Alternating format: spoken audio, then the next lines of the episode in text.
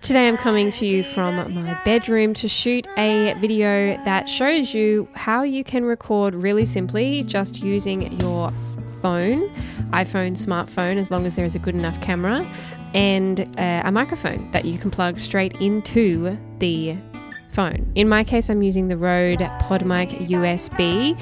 This is a microphone I've already done a review on, and I've also done a battle on too.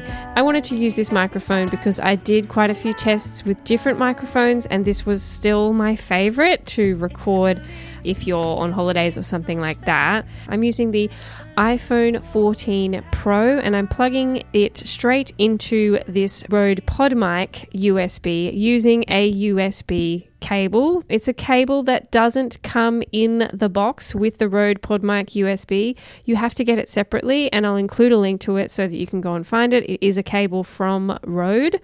Once you have that cable, it's pretty simple to set up. You just plug it in and you plug in the other side. You can download the Rode Central app, which gives you some adjustments that you can make from within that app for this particular microphone. There's some processing that you can do. It's a nice little added feature if you know what you're doing from an audio perspective and you want to make some changes to the sound of the microphone so that there's less post production. So, the only other thing you really need is a tripod. And in this case, I'm using a Manfrotto tripod with a smartphone adapter on the top of it. That just means that I can basically set it up wherever I want and have a tripod there. This particular stand packs down to be quite small, so it's very easy to just shove in a backpack and take with you. And then all you've got to think about is okay, well, what's my backdrop going to be like? Do I have good lighting? There are some lights that you can get that are nice and small, but if it's something that you're traveling and you don't have space for lights or you don't want to worry about charging them or XYZ, you know, all that sort of thing, you just need to make sure that you have good natural light.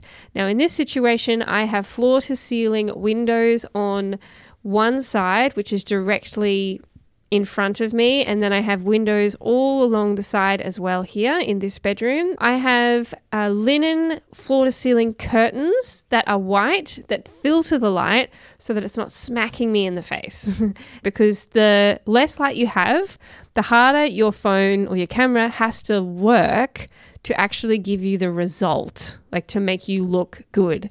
The other thing to suggest is just to make sure that you have controlled the noise as much as you can. So in my case, I had some chirping birds outside, and so I had to shut the windows for those situations where there's dog barks or there's planes or there's, you know, anything that you can't control, just pause because it makes it way easier to edit that out uh, in post production if you're just not talking over those things. And then the other thing I will say is that, particularly in the iPhone 14 model, and I'm not sure about the 15 or the 13, but I know for my phone, I have cinematic as a camera option. So when I go to just the camera app on the iPhone, I can select cinematic, which means it gives you that blur, even though it's not real blur, it still gives you that kind of distance from the background makes it feel a bit more fancy than just the camera in itself.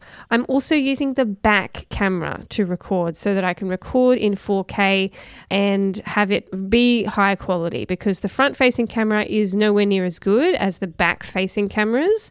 And so it's important that I've set it up that way. I can't see myself, but if I know how I've set up the shot to begin with, and I've tested it, then there's no reason for me to be looking at myself through the whole time. In fact, it's quite distracting when I do that. So I hope that really helps. If you are looking to go on location, be a bit of a digital nomad for a while, you want to go on holidays and you want to record some content, maybe you want to record with some people, you can do it just with one mic like this and you can kind of ask a question, pass it over. I know the flow of the conversation isn't as good when you do that, but uh, the other option gets a little bit more complicated because you need to then have multiple microphones, multiple phones set up. That can be a little bit hard. So if you're trying to keep it really light, then I suggest one microphone, high quality microphone that you hold and then pass it over if you're going to have guests on. And that will be a pretty seamless way to do your recordings. Only other thing, maybe I would say, is if you're going to have guests and it's cool to have multiple camera angles, then yes, two phones is good, preferably the same phone, two of the same phone, and two of the same microphone. And then you can set them up with different angles so that when you do the post production, you can split between them as well. So it just depends on how fancy you're going to go. It depends on how much effort and how much gear you want to bring, how much space in your luggage you actually have. But this is my recommendation, and I wanted to show you what it sounds like and looks like to record in a location that isn't my normal recording situation.